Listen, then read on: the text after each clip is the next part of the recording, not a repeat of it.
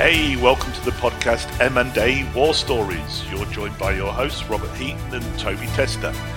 Each week we walk through our experiences of M&A projects where we've been involved and we unpack the good, the bad and the ugly. Our purpose is simply to leave you with valuable lessons that you can use in your M&A projects. And so let's not waste any more time and get this podcast underway. Hey Toby, how are you? Oh, great, Robert. Yeah, great. Let's see, start of another week. Beautiful and sunny up in Sydney. How about you, sir? Well, it's beautiful and sunny here, clear blue skies, but we uh, we're still in lockdown. In fact, it's been extended for another two weeks. So um, I'm not going to go any more into that conversation because it's crazy. what can you say? It is what it is, Robert. It, that is what it is. Yeah, um, I've got one of my favourite topics to talk about this week. Uh, I, I'm got a, a, a, love of transport, anything to do with transport, and so, yeah. So this isn't really an M and A; it was a restructure that I was mm. involved in. Mm. But the, the, the decisions that were taken still apply as easily to M and A. They also resonate to some of the points we made in a previous podcast about treating people with respect and not treating them as an asset. Yes. And so I thought, and it was it was, a UK scenario, and I thought I'd walk through it and um, just see what you think about it as well. Well, I'm interested in hearing the uh, story, Robert. And it's funny you mentioned that it's not specifically to do with M and A, but in many respects, the things that we do in our corporate careers, there's a lot of parallels. So, and I think from that, and particularly with your sort of strong manufacturing and logistics experience, it's going to resonate with deals that have been the M&A type deals? Yeah, so this particular scenario was in the UK.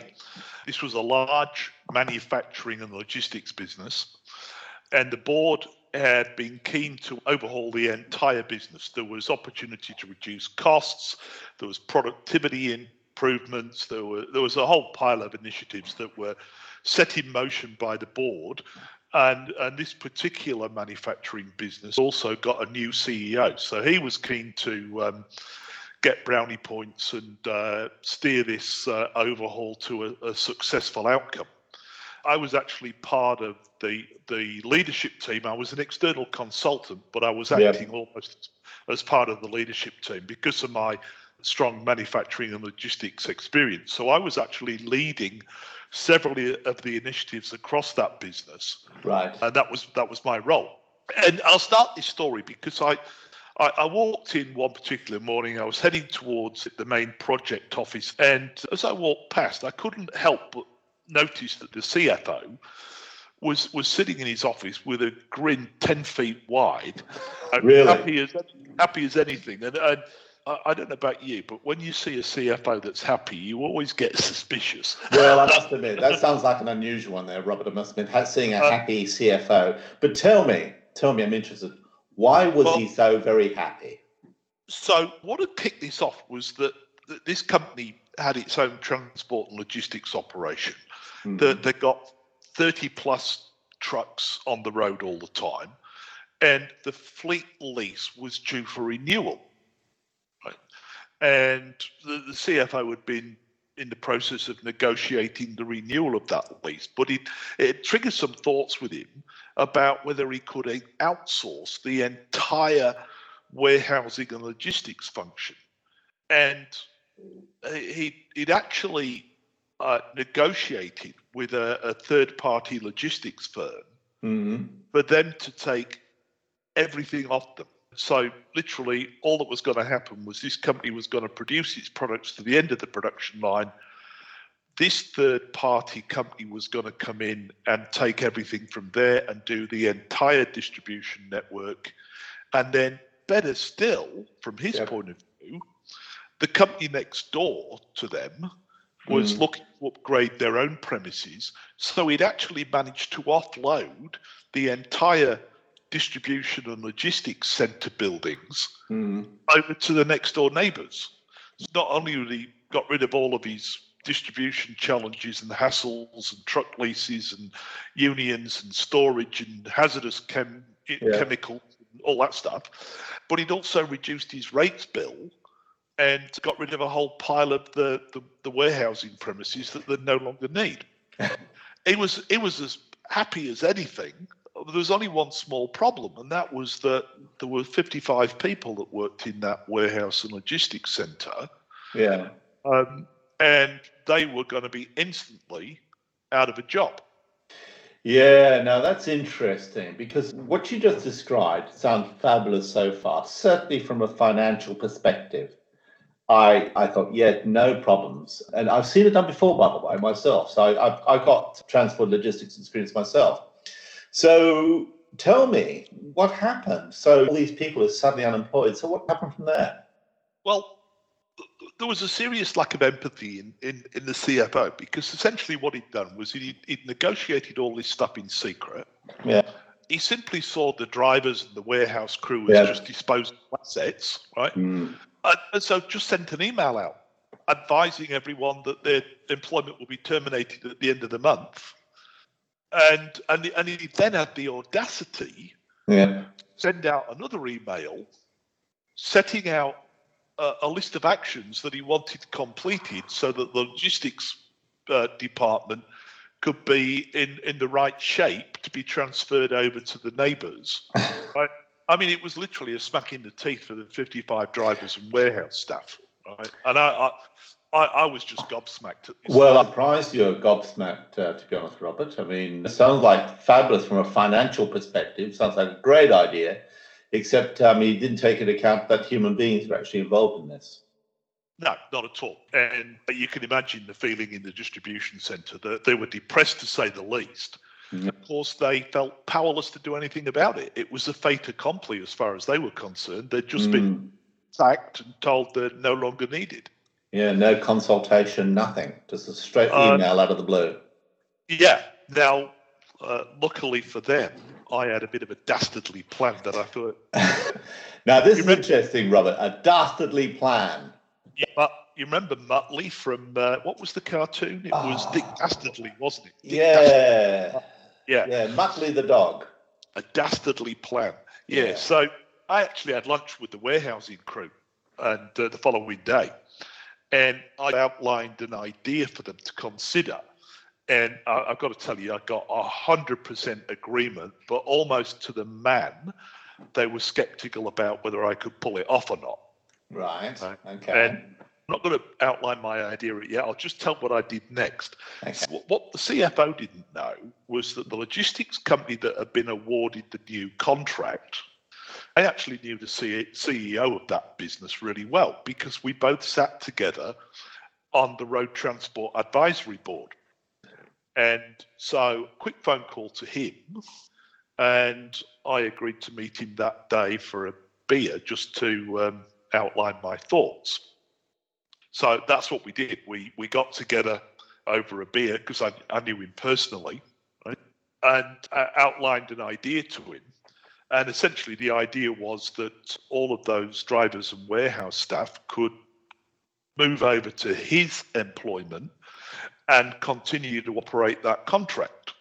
There's two Mhm. challenges here. First one was that trying to keep wraps on that, because I, I'd had to lay out the idea to the warehouse crew to make sure that they were happy with me doing that Hmm. right? Trying to keep their wraps on it and keep it quiet. Boy, God, that was hard. The last thing we needed was someone blubbing to senior management and the whole thing getting out of the bag, yeah. right? So I, I I basically sat down with his CEO and I said, I asked him, I said, look, look, you know, you've got this new contract, it's fantastic. What are you doing to fill it in terms of resources? Hmm. His immediate comment was, "Oh, we've got HR on that. They're launching a recruitment campaign uh, uh, Yeah. uh, for a, so 50 people, drivers and warehouse operatives."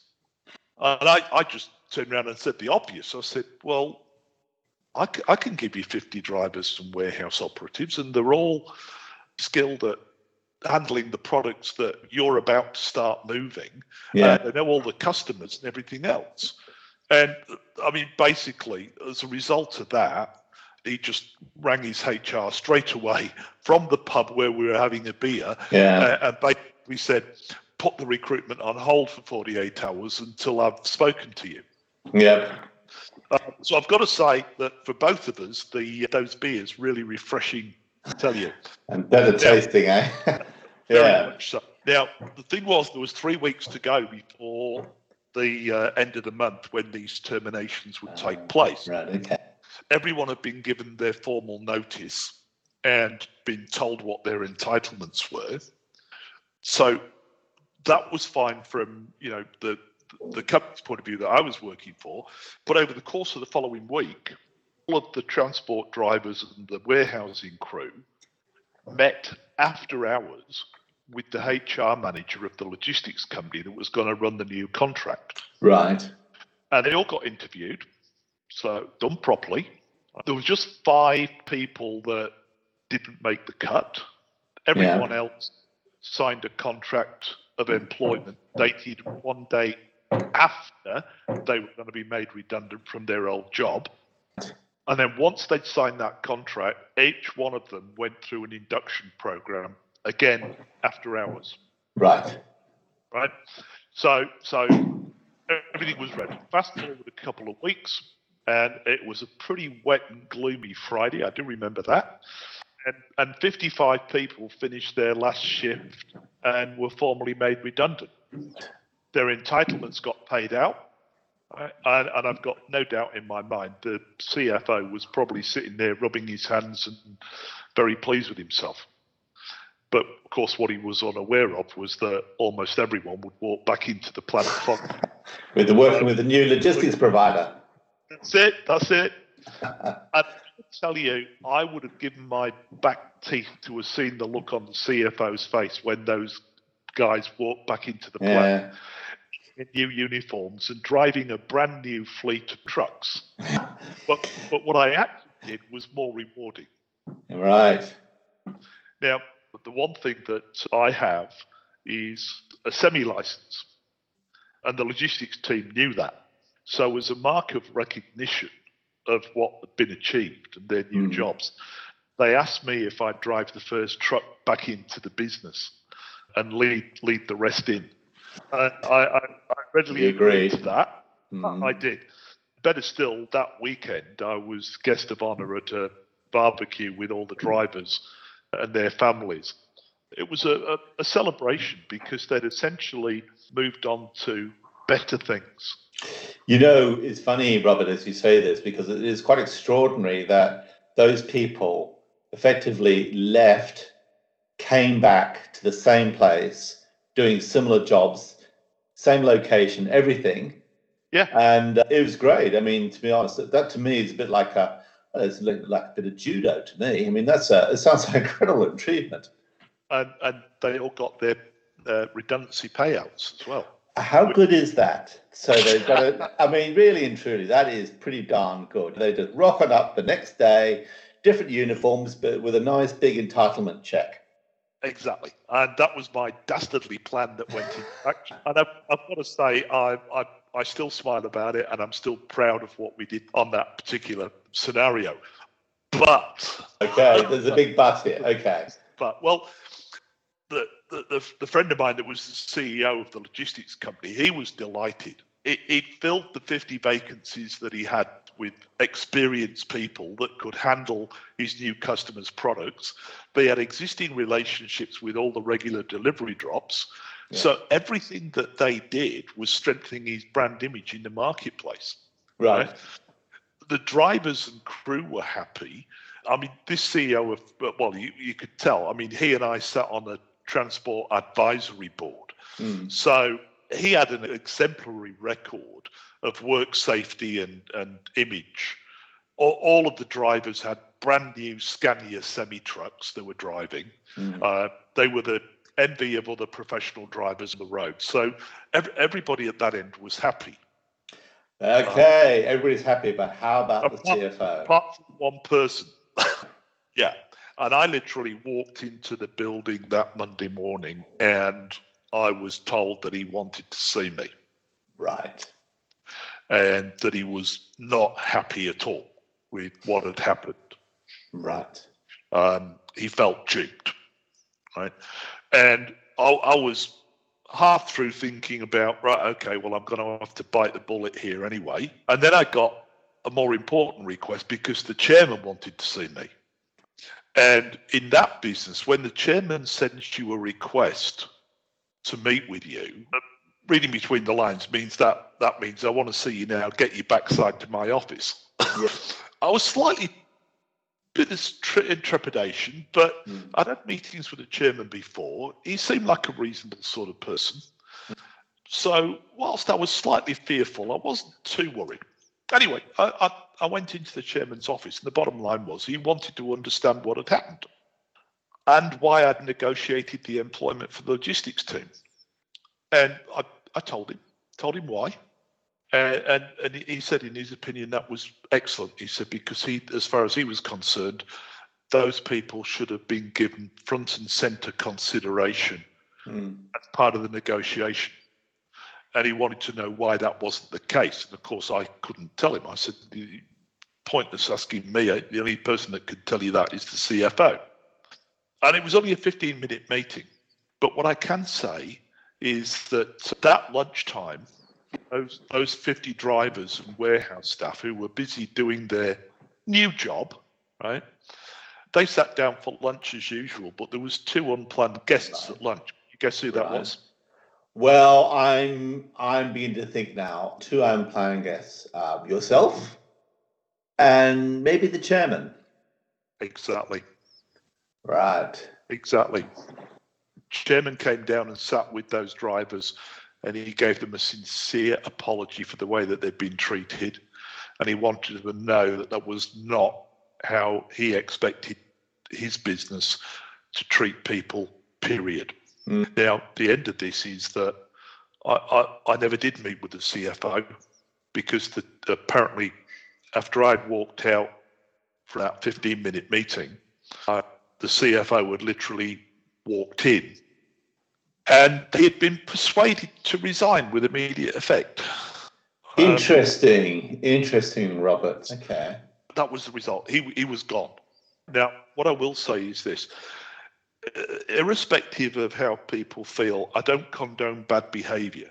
But on Mm. that particular day, as the CFO left the plant that afternoon, having been removed with immediate effect, 50 people lined up outside and cheered as he drove past. Dear. Now, one of the things in this that it reminded me of while I was thinking about it was what I call Heather's big boot theory. Heather's big boot theory. Yeah, and, I, I- and I'm sure you can relate to this when I tell you what it is. Okay. is. Heather's a good friend of mine, and she's a barrister, Right.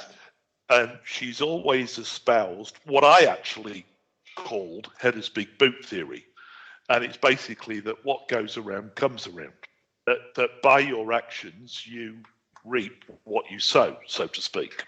Right. And I, I'm convinced that this particular story is strong evidence of Heather's big boot theory at work. Interesting. That has different sort of connotations. You know, the big boot theory. It's like those who like rule by the sword die by the sword.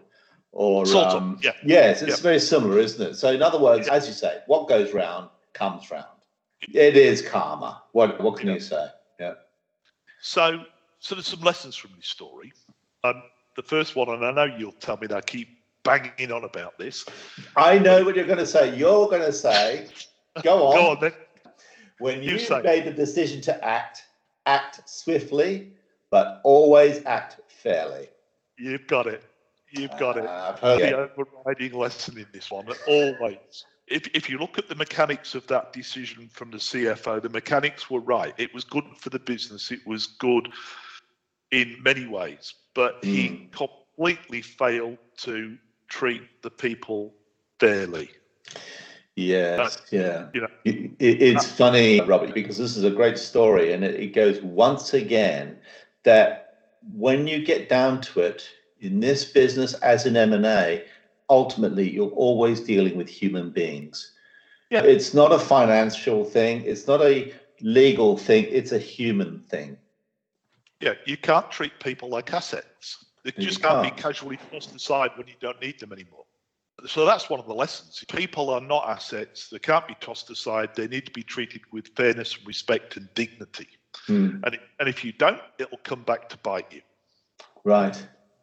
The, the second lesson is that when you act on any decision in business, right, it always gives you the opportunity of looking at multiple solutions to a problem. Yes. And, and it pays to spend time exploring those options, particularly when people are affected by it. Indeed, indeed. It's, it's a good point, you know, uh, Robert. You know, there's always multiple solutions, and taking the time yeah. to actually explore those different options is so important. If you display empathy and you treat people with respect and courtesy, it will actually help you explore those multiple options. And I think that really closes this off. The third point I want to make here is an observation. The CFO in this case had zero empathy. Right? He just viewed people as an asset. And one thing I'll say without question is one of the great qualities of good leadership is strong empathy and respect for others. Yes, indeed. Irrespective of circumstances, those qualities will always help you see avenues of possibility that in this scenario were a complete blindness to the CFO. Well, I must admit, uh, Robert, that that's a really, really good story. I know you said at the beginning that it wasn't necessarily related to M and A, but my it certainly can. It, you know, because you're dealing with people, you're dealing with big change. Know, I can see so many M and A scenarios where that actually happens, and the fundamental lessons still apply.